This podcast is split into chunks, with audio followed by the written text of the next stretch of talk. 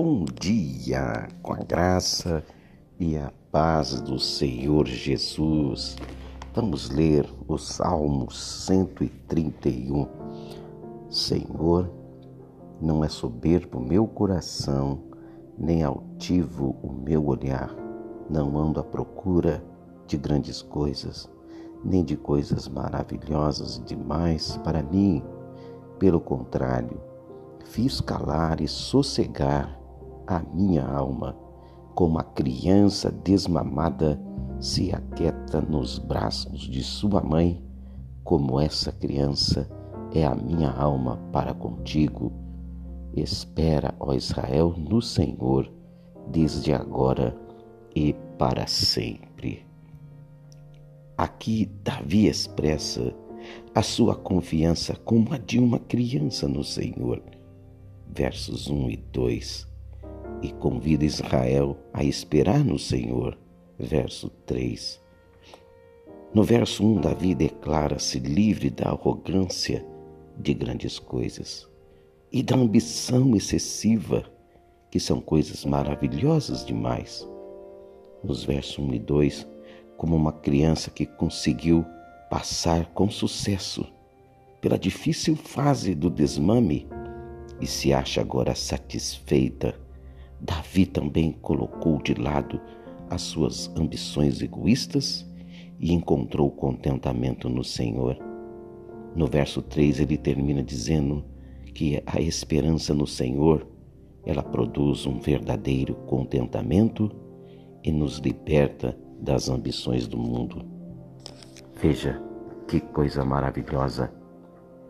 Sabe, você tem que olhar para esse salmo e esse salmo ensina quando os tempos difíceis chegar, as nossas emoções, elas não podem ser controladas por essas dificuldades.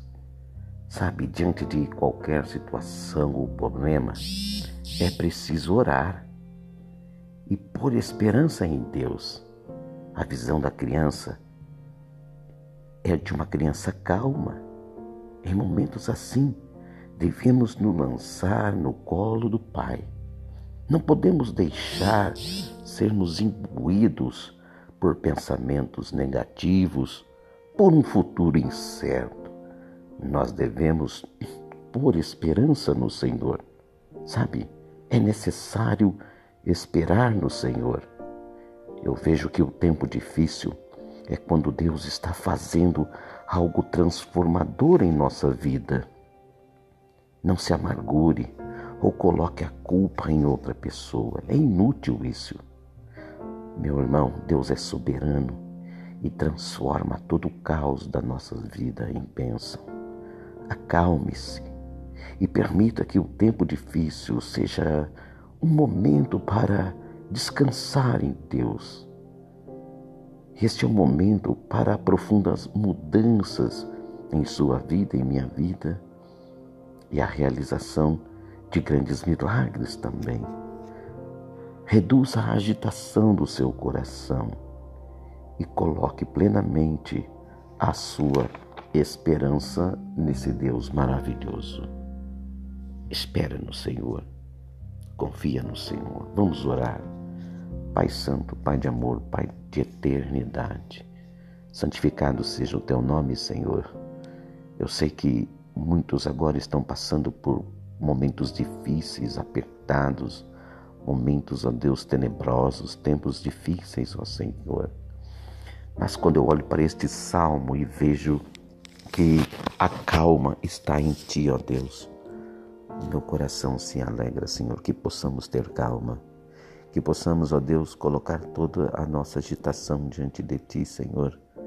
Que o Senhor realmente possa nos segurar em Teus braços, ó Deus, e nos ajudar neste momento, ó Pai. Ser conosco, ser com a Tua igreja, ser com o Teu povo, Senhor. A nossa alegria e esperança está em Ti, ó Deus. Pai, que o nosso coração se acalme diante das turbulências, das tribulações, que possamos, ó Deus, fazer Ó Pai amado, como o salmista aqui fez. Pai, que possamos calar e sossegar a nossa alma, como diz o verso 2, como uma criança que se aquieta nos braços de sua mãe.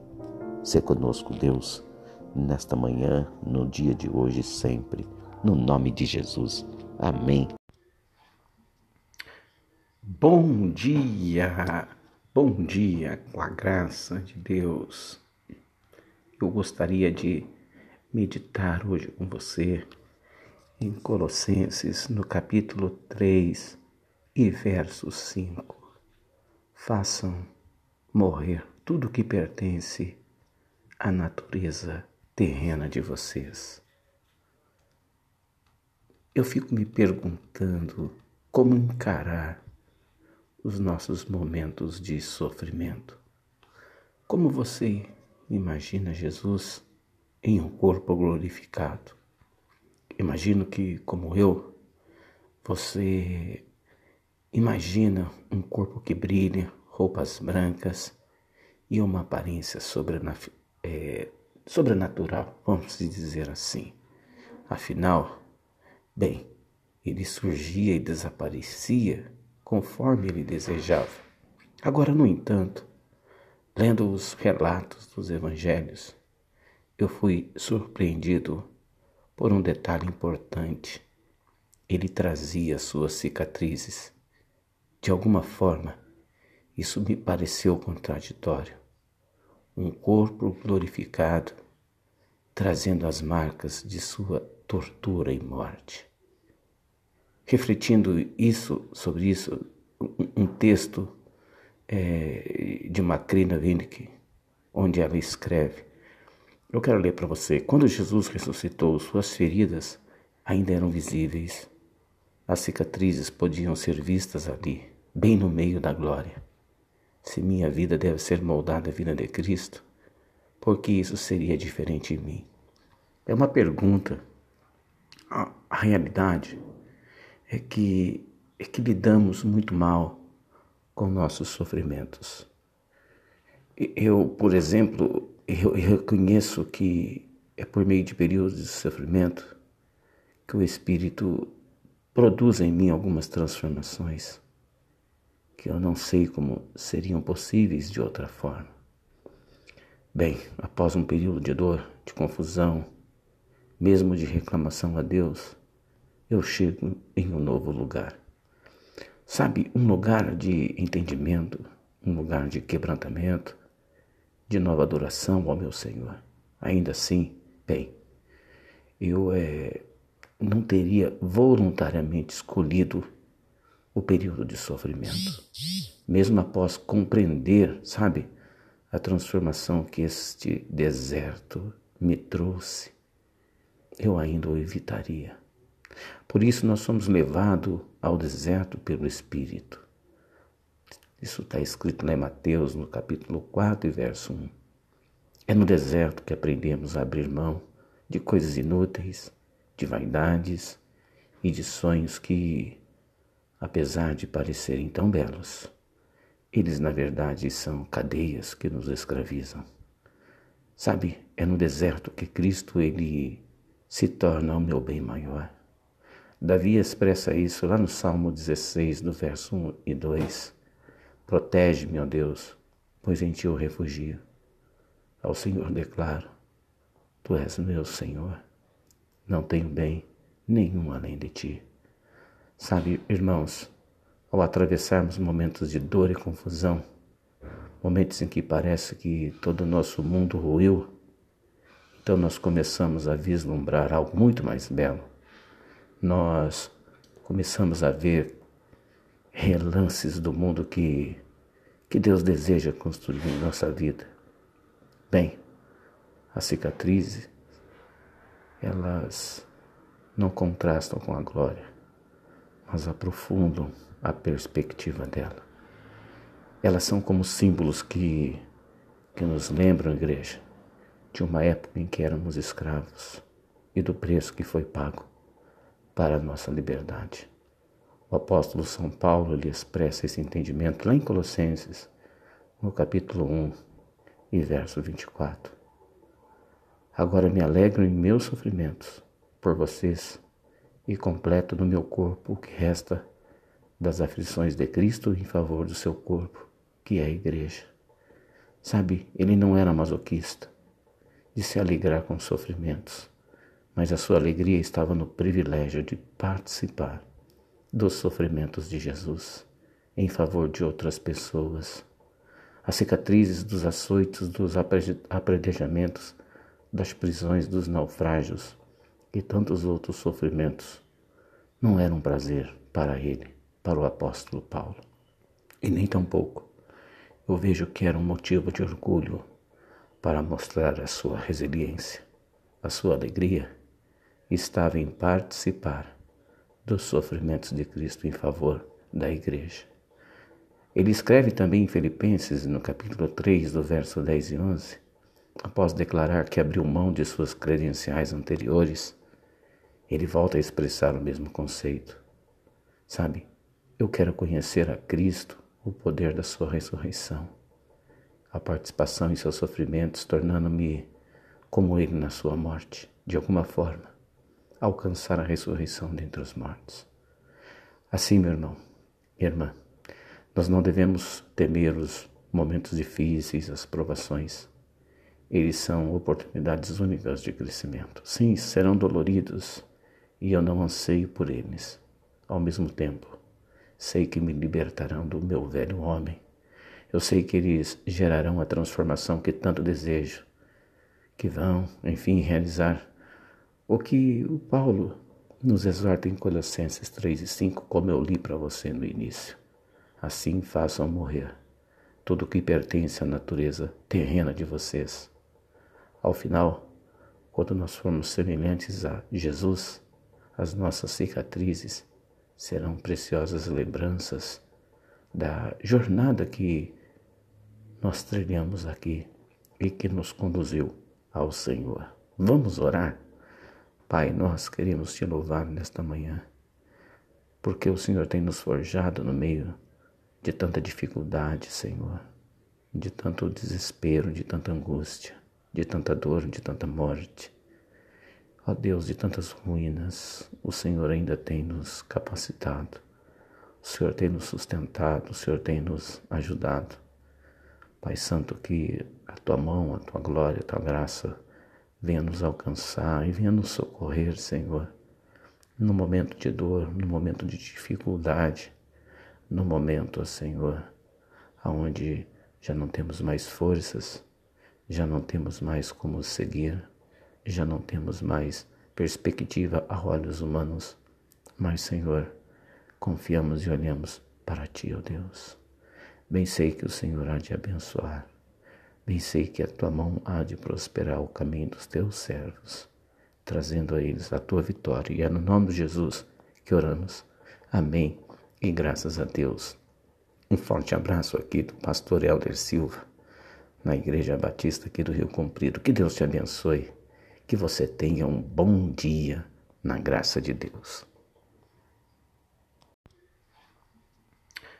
Bom dia, bom dia com a graça de Deus. Eu gostaria de meditar hoje com você em Colossenses, no capítulo 3 e verso 5. Façam morrer tudo que pertence à natureza terrena de vocês. Eu fico me perguntando como encarar os nossos momentos de sofrimento. Como você imagina Jesus em um corpo glorificado? Imagino que, como eu, você imagina um corpo que brilha, roupas brancas e uma aparência é, sobrenatural, vamos dizer assim. Afinal, bem, ele surgia e desaparecia conforme ele desejava. Agora, no entanto, lendo os relatos dos evangelhos, eu fui surpreendido por um detalhe importante. Ele trazia suas cicatrizes. De alguma forma, isso me pareceu contraditório. Um corpo glorificado trazendo as marcas de sua tortura e morte refletindo isso sobre isso, um texto é, de Macrina Winnick, onde ela escreve. Eu quero ler para você. Quando Jesus ressuscitou, suas feridas ainda eram visíveis. As cicatrizes podiam ser vistas ali, bem no meio da glória. Se minha vida deve ser moldada à vida de Cristo, porque isso seria diferente em mim? É uma pergunta. A realidade é que, é que lidamos muito mal com nossos sofrimentos. Eu, por exemplo, eu, eu reconheço que é por meio de períodos de sofrimento que o Espírito produz em mim algumas transformações que eu não sei como seriam possíveis de outra forma. Bem, após um período de dor, de confusão, mesmo de reclamação a Deus, eu chego em um novo lugar. Sabe, um lugar de entendimento, um lugar de quebrantamento, de nova adoração ao meu Senhor. Ainda assim, bem, eu é, não teria voluntariamente escolhido o período de sofrimento, mesmo após compreender, sabe, a transformação que este deserto me trouxe, eu ainda o evitaria. Por isso nós somos levados ao deserto pelo Espírito. Isso está escrito lá em Mateus, no capítulo 4 e verso 1. É no deserto que aprendemos a abrir mão de coisas inúteis, de vaidades e de sonhos que, apesar de parecerem tão belos, eles na verdade são cadeias que nos escravizam. Sabe, é no deserto que Cristo ele se torna o meu bem maior. Davi expressa isso lá no Salmo 16, no verso 1 e 2. Protege-me, ó Deus, pois em ti eu refugio. Ao Senhor declaro: Tu és meu Senhor. Não tenho bem nenhum além de ti. Sabe, irmãos, ao atravessarmos momentos de dor e confusão, momentos em que parece que todo o nosso mundo ruiu, então nós começamos a vislumbrar algo muito mais belo. Nós começamos a ver relances do mundo que, que Deus deseja construir em nossa vida. Bem, as cicatrizes, elas não contrastam com a glória, mas aprofundam a perspectiva dela. Elas são como símbolos que, que nos lembram, igreja, de uma época em que éramos escravos e do preço que foi pago para a nossa liberdade. O apóstolo São Paulo lhe expressa esse entendimento lá em Colossenses, no capítulo 1 e verso 24. Agora me alegro em meus sofrimentos por vocês e completo no meu corpo o que resta das aflições de Cristo em favor do seu corpo, que é a igreja. Sabe, ele não era masoquista de se alegrar com sofrimentos, mas a sua alegria estava no privilégio de participar dos sofrimentos de Jesus em favor de outras pessoas. As cicatrizes dos açoitos, dos apredejamentos, das prisões, dos naufrágios e tantos outros sofrimentos não eram um prazer para ele, para o apóstolo Paulo.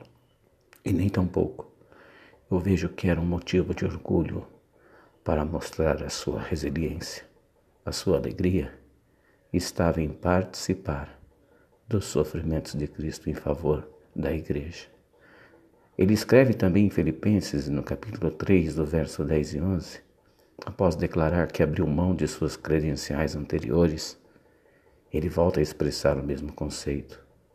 Sabe, eu quero conhecer a Cristo, o poder da sua ressurreição, a participação em seus sofrimentos, tornando-me como ele na sua morte, de alguma forma, alcançar a ressurreição dentre os mortos. Assim, meu irmão, irmã, nós não devemos temer os momentos difíceis, as provações eles são oportunidades únicas de crescimento. Sim, serão doloridos e eu não anseio por eles. Ao mesmo tempo, sei que me libertarão do meu velho homem.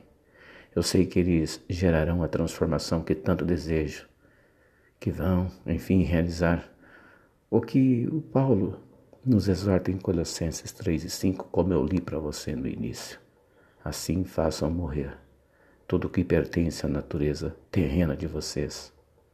Ao final, quando nós formos semelhantes a Jesus, as nossas cicatrizes serão preciosas lembranças da jornada que nós trilhamos aqui e que nos conduziu ao Senhor. Vamos orar? Pai, nós queremos te louvar nesta manhã, porque o Senhor tem nos forjado no meio de tanta dificuldade, Senhor, de tanto desespero, de tanta angústia, de tanta dor, de tanta morte. Ó Deus, de tantas ruínas, o Senhor ainda tem nos capacitado, o Senhor tem nos sustentado, o Senhor tem nos ajudado. Pai Santo, que a tua mão, a tua glória, a tua graça venha nos alcançar e venha nos socorrer, Senhor, no momento de dor, no momento de dificuldade, no momento, Senhor, aonde já não temos mais forças, já não temos mais como seguir, já não temos mais perspectiva a olhos humanos, mas, Senhor, confiamos e olhamos para Ti, ó Deus. Bem sei que o Senhor há de abençoar Bem sei que a tua mão há de prosperar o caminho dos teus servos, trazendo a eles a tua vitória. E é no nome de Jesus que oramos. Amém. E graças a Deus. Um forte abraço aqui do pastor Helder Silva, na Igreja Batista aqui do Rio Comprido. Que Deus te abençoe. Que você tenha um bom dia na graça de Deus.